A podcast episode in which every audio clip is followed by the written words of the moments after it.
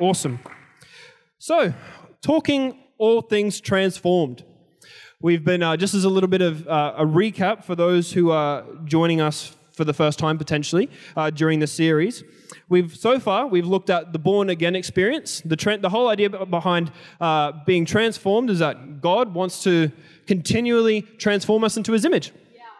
And uh, we looked at the born again experience, which talks about when we enter into a relationship with Jesus, in a moment, spiritually, we are a completely new person. The old person is done away with, new person is here. We are born again supernaturally, spiritually. Uh, it was an amazing, amazing topic. And then we looked at the healed heart. Uh, we, we unpackaged the fact that out of the heart, all things flow, and uh, our God is in the business of healing the broken heart. And tonight, we're looking at the renewed mind. We're looking at the renewed mind. Gonna, gonna get into it, should be fun. Uh, who knows that our heads can get messy? Uh, our, our, our minds are definitely not glitz and glam. Uh, to prove that point to you, I bet you if I put any single one of your thoughts on, on the projection screen when someone cuts you off in traffic, I promise you, more often than not, unless you are filled with the supernatural peace of God, that those thoughts are good. Or if you're like me and you, uh, and you stub your toe frequently or hit your head, man, I tell you what, if ever I, I'm like being slightly on the taller end of things, when I smack my head, it feels like it's like my neck does that. And it is the most aggravating thing in the world. And I promise you, in that moment, uh, just for a split second, my thoughts are not praise the Lord. and uh, and uh, on and uh, you know what? You will have to find out at the end of days what those ones are. um, but as if our as if our thoughts uh, weren't already flawed, uh, there are so many things around us that try to influence our thinking. Romans 12, verse 2 says this Do not conform to the pattern of this world, but be transformed by the renewing of your mind. Then you'll be able to test and approve what God's will is, his good, pleasing, and perfect will. Uh, so we live in a world that is constantly trying to influence the way that we think, uh, whether it be how you should look, what you should eat, where you should go, uh, who to vote for, um, all those different kinds of things. Uh, are constantly there's constantly things, whether it be through social media, TV, news reports, friendship spheres. There are there are messages that are constantly trying to influence our thinking. I know that this is a fact. Um, and this might be a controversial. No, there is no youth people here, so I can say this. Um, I know that the world is trying to uh, influence our thinking because who has seen the mullet, like the bad mullet, the bad footy boy mullet? The fact that that alone exists in our day and age tells me, tells me, man, that people need to renew their mind. Oh Lord, help us as a youth leader. Man, I'm watching so many boys and I'm like, how in God's green earth could you ever say that that is a good decision to make? Gee whiz. Anyway, that's my rant. that's, uh, that's, that's my rant. But in all seriousness, in all seriousness, uh, for me, uh, a bit of my story, I, uh, I've been following Jesus for about 12 years now. Um, and although I had that born again experience, made brand new, saved, eternity, eternity secured, uh, I recognized um, that as a uh, teenager that grew up in a broken home with a whole bunch of mess, my thoughts did not automatically change overnight. Um, there were still some things that I had to reconcile with deep, deep rooted toxic thoughts that needed to be renewed. And so I had to go on this process of renewing my mind um, and recognizing God's truth. And that's the, and that's the thing about renewing our mind or the process of it is it is in fact a process. That word transformed that you read in uh, Romans 12 verse 2 uh, in the original Greek that it's written in is the word metamorpho, or which is where you get the word metamorphosis. And it paints the picture, or the, the way that you could best express it, is that it's the process in which a caterpillar would transform into a butterfly. The process is completely changed, but it is a process and it takes time. So we're going to unpack why we need to do that, how we're going to do that. So, why in the first place do our minds need renewing? First and foremost, as I just explained, our minds don't default to God's goodness and truth. Um, how good are we as human beings at assuming the worst in situations? I was reflecting on this.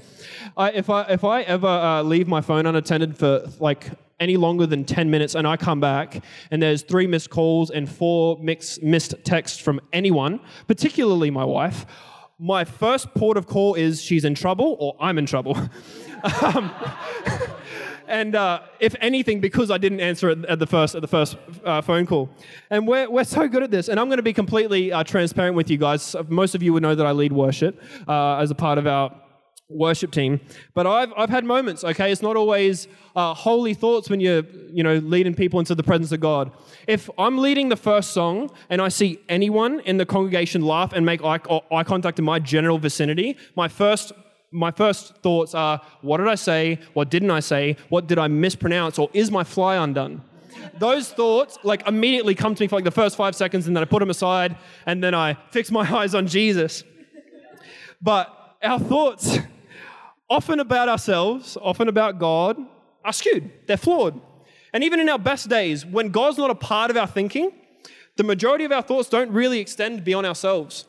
There's this uh, passage in Romans 8, verse 5 to 7 in the NIV, it says this Those who live according to the flesh have their minds set on what the flesh desires, but those who live in accordance with the Spirit have their minds set on what the Spirit desires.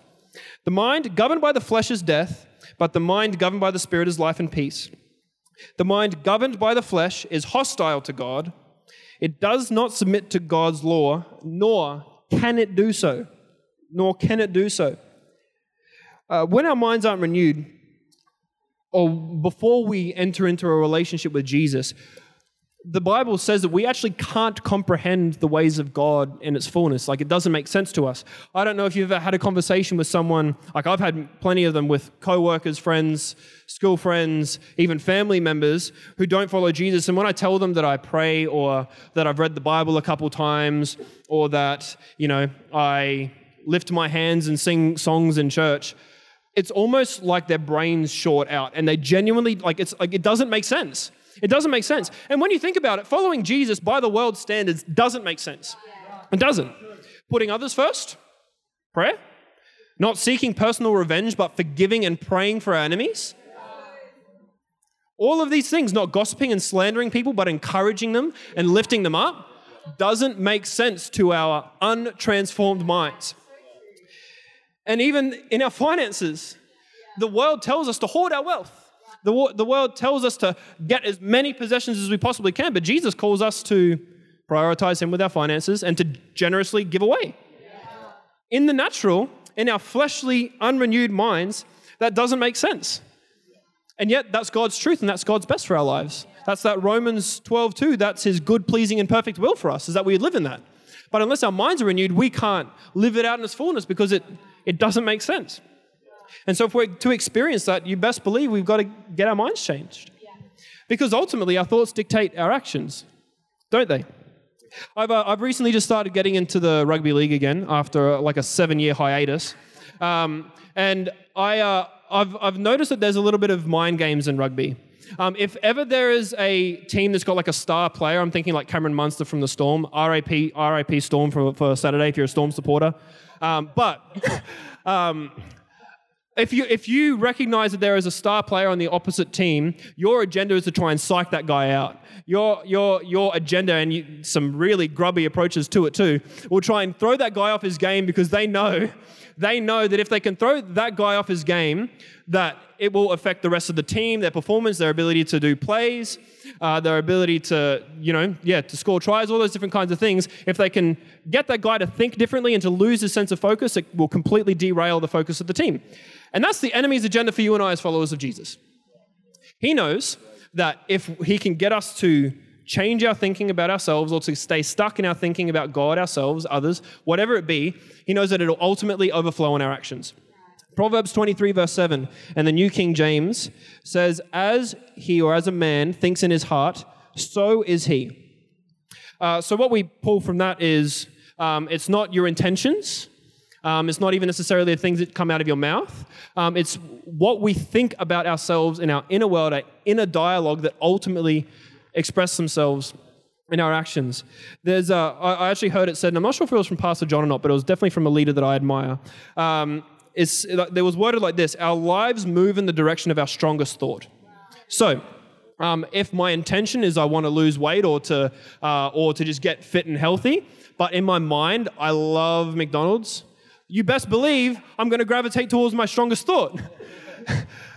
and uh, in, in the same way in our faith, if my desire is to pray more and to dig into the Word of God in the first part of my morning, but my mind goes, sleep is so good, uh, you best believe that I'm probably going to gravitate towards my strongest thought. And there's this actually there's this really sad uh, example of this in Scripture. It's in Numbers, um, Numbers 13, and it's when the children of Israel are about to enter the Promised Land. They've been delivered out of Egypt. They've seen God move in insanely powerful ways, oceans being parted, plagues being poured out, all those different kinds of things. And they're about to enter the promised land that God had promised their forefathers. And Moses, who's leading them at the time, sends out a whole bunch of spies to go and scout the land. They come back and they, and they give this report, which really actually quite surprised me, granted how much they've seen God do. And I'm going to read it from verse 32 to 33. It says, And they spread among the Israelites a bad report about the land they had explored. They said, The land we explored devours those living in it all the people we saw there are of great size. We saw the Nephilim there, the, descend- uh, the descendants, they're like just really big people, like Goliath. And this is the part that rocks my brain. It says, We seemed like grasshoppers in our own eyes, and we looked the same to them. And so, what blows my mind is despite seeing all of these things that God had done in their lives, in a moment, because their eyes, their, their mindset hadn't shifted, they were still stuck in their bondage of slavery and their mind from Egypt. They missed out on the promises of God. Israel, like after they after they gave this report, Israel does this crazy thing. In, uh, in Numbers 14, 2 to 3, it says, All the Israelites grumbled against Moses and Aaron. The whole assembly said to them, If only we had died in Egypt or in the wilderness? Why is the Lord bringing us to this land only to let us fall by the sword? Our wives and children were taken as plunder. And this line just blows my mind. Wouldn't it be better for us to go back to Egypt? Wow. To 400 years of slavery? Why would they think that more of a comfort than trusting the promises of God and entering into all that He had for them? Because their minds had not shifted because in their mindset, in their mindset, they were still slaves. And what's the lesson for us? We do the same thing. When our mindsets haven't been shifted, we can see God move in power in multitudes of different ways. We can see healings, we can see deliverance, we can see people's lives changed, we can even see salvation. But if our mindsets don't shift, we will remain stuck in the areas that we don't invite God to move in. And so we need to renew our minds in order to experience God's fullness in our lives. So, how do we do it? First and foremost, we need the Holy Spirit. Love the Holy Spirit. If we go back to Romans 8, uh, in verses 5 to 6, we talked about the mindsets that are on the flesh, but in that same passage it says, uh, But those who live in accordance with the Spirit have their minds set on what the Spirit desires. And then in, in uh, verse 6 it says, But the mind governed by the Spirit is life and peace. So when we're filled with the Holy Spirit, our minds follow suit. We learn his desires, we learn his ways, we learn his thoughts towards us. 1 Corinthians 2, uh, verse 10 to 14. Uh, says, says this These are the things God has revealed to us by His Spirit. The Spirit searches all things, even the deep things of God. For who knows a person's thoughts except their own spirit within them? In the same way, no one knows the thoughts of God except the Spirit of God. What we have received is not the Spirit of the world, but the Spirit who is from God, so that, so that we may understand what God has freely given us. This is what we speak, not in words taught us by human wisdom, but in words taught by the Spirit, explaining spiritual realities with Spirit taught words. The person without the Spirit does not accept the things that come from the Spirit of God but considers them foolishness and cannot understand them because they are discerned only through the Holy Spirit. So it's the Holy Spirit that helps us to comprehend these things. Without Him, it seems like foolishness. It doesn't make sense. The Holy Spirit is the one who shows us the thoughts of God towards us. Uh, I don't know if you've ever, if you can think back to school for a second, if you ever had that subject that you just didn't necessarily get much in, but then you had that one teacher and the way that he explained it just made everything suddenly make sense. And it was like, oh, I get it now. The Holy Spirit is that for us in the ways of God and the thoughts of God and the truths of God.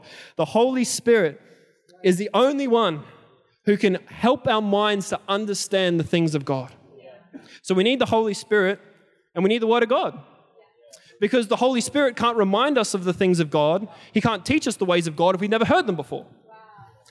John 17, verse 17 says, Sanctify them by truth, your word is truth. That word sanctify is this process of transformation. It's this process of learning the ways of Jesus, following, uh, being a disciple, following Him. And the way that we engage in that, and I love that He's very intentional, not by our feelings, not by our ways, not by our words, but by His word. His word is the instruction manual in which we engage in His ways. And uh, Psalm uh, 1, verse 1 to 2, I'll paraphrase, but it might pop up behind me. It essentially contrasts this, uh, this blessed person as one who doesn't hang out with people who are bad for them, but one who meditates on the Word of God and delights in it.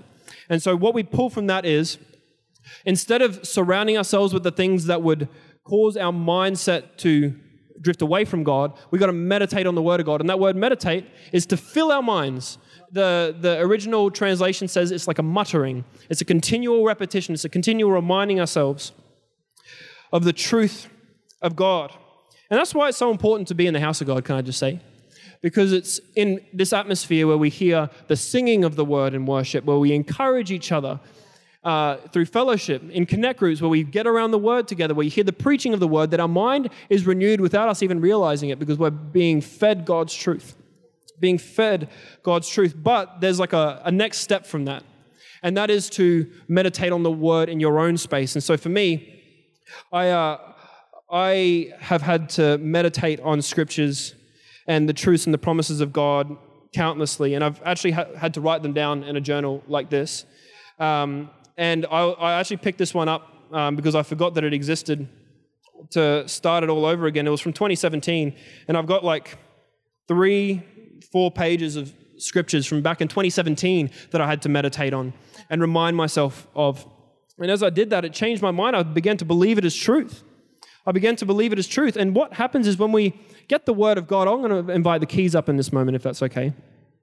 Um, when we have the Holy Spirit, we have the word of God filtering our thoughts and renewing our mind, we then begin to recognize the thoughts in our mind that aren't the truth that aren't of God, that are lies. And when we recognize them, we then, by the Holy Spirit and by His word, we take them captive. 2 Corinthians 10, verse 4 to 5 says, The weapons we fight with are not the weapons of the world. On the contrary, they have divine power to demolish strongholds. We, God's people, you and I, demolish arguments and every pretension or argument that sets itself up against the knowledge of God, and we take every thought to make it obedient to Christ. there's going to be moments when you read scripture where things are going to jump out at you and you'll wrestle with them because there's like a moment where you go, God, I don't necessarily believe that in my life. Can I encourage you, if ever that happens, not to just push it aside and erase it from your theology, but to dig deeper? Because whenever you search the scriptures or you hear the preaching of the word of God happen and it rest and you wrestle with it, can I suggest to you that it's probably not God who's in the wrong there? Can I, uh, can, I, can I suggest to you that maybe it's us and our flawed thinking that actually need to wrestle and come to a place of understanding God's truth and believing it by faith? Not to run from it, but to do the wrestle. And that's so okay. Can I tell you, I've had so many moments in scripture where I've read something, I'm like, God, that sounds really whack to me. I don't necessarily get that. Um, I find that hard to reconcile with my understanding of you. And in that moment, I go, Holy Spirit, you help me to understand the ways of God. Help me to understand the truth.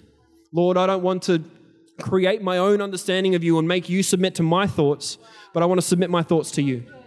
And so, here in this moment, I want us all to close our eyes because I feel like there may be some people here, and I want to do this really quickly, who, uh, as I've been talking, have realized, Isaac, there may be some lies that I've believed about myself or about God that I need renewing. For me, I believed that God only loved me if I did the right thing. That was a lie I believed.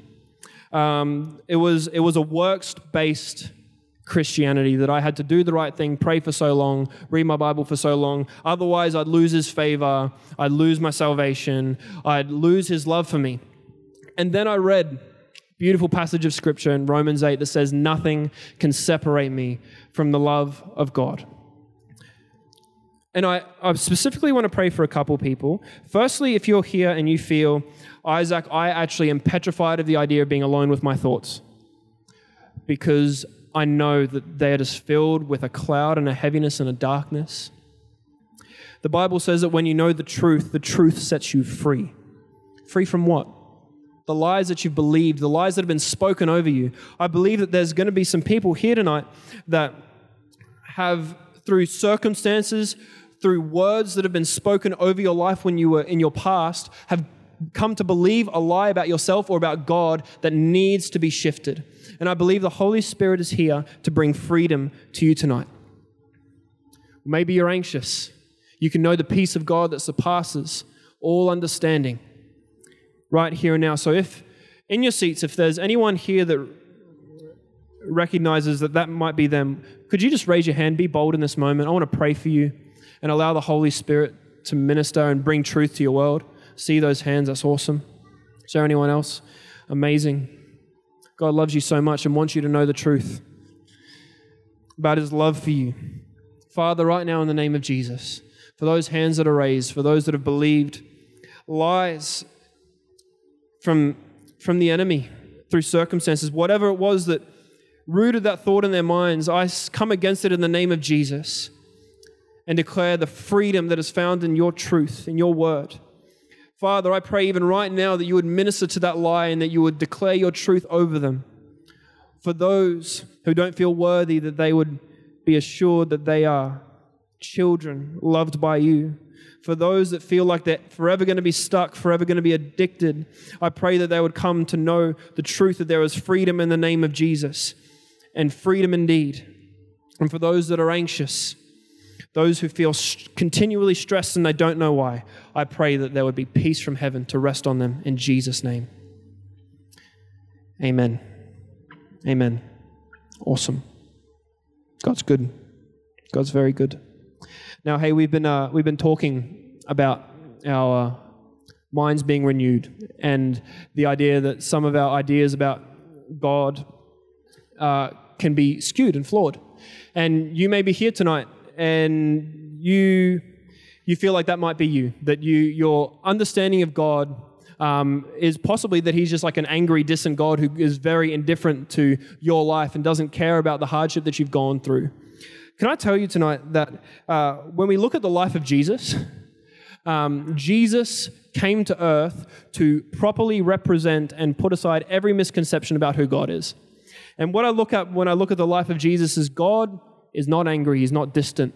He's not ready to smite you as you walk through the doors of this, of this house, but instead that his love for you is endless.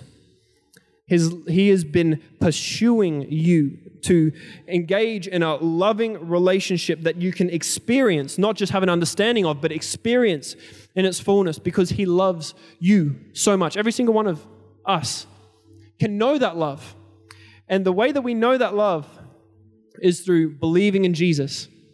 The Bible says that if we declare with our mouths and believe in our heart that Jesus Christ is who he says he is, that he's Lord, that he's God, that he died and rose again, that we could enter a loving relationship with God that would transform our lives from this moment onward for all eternity.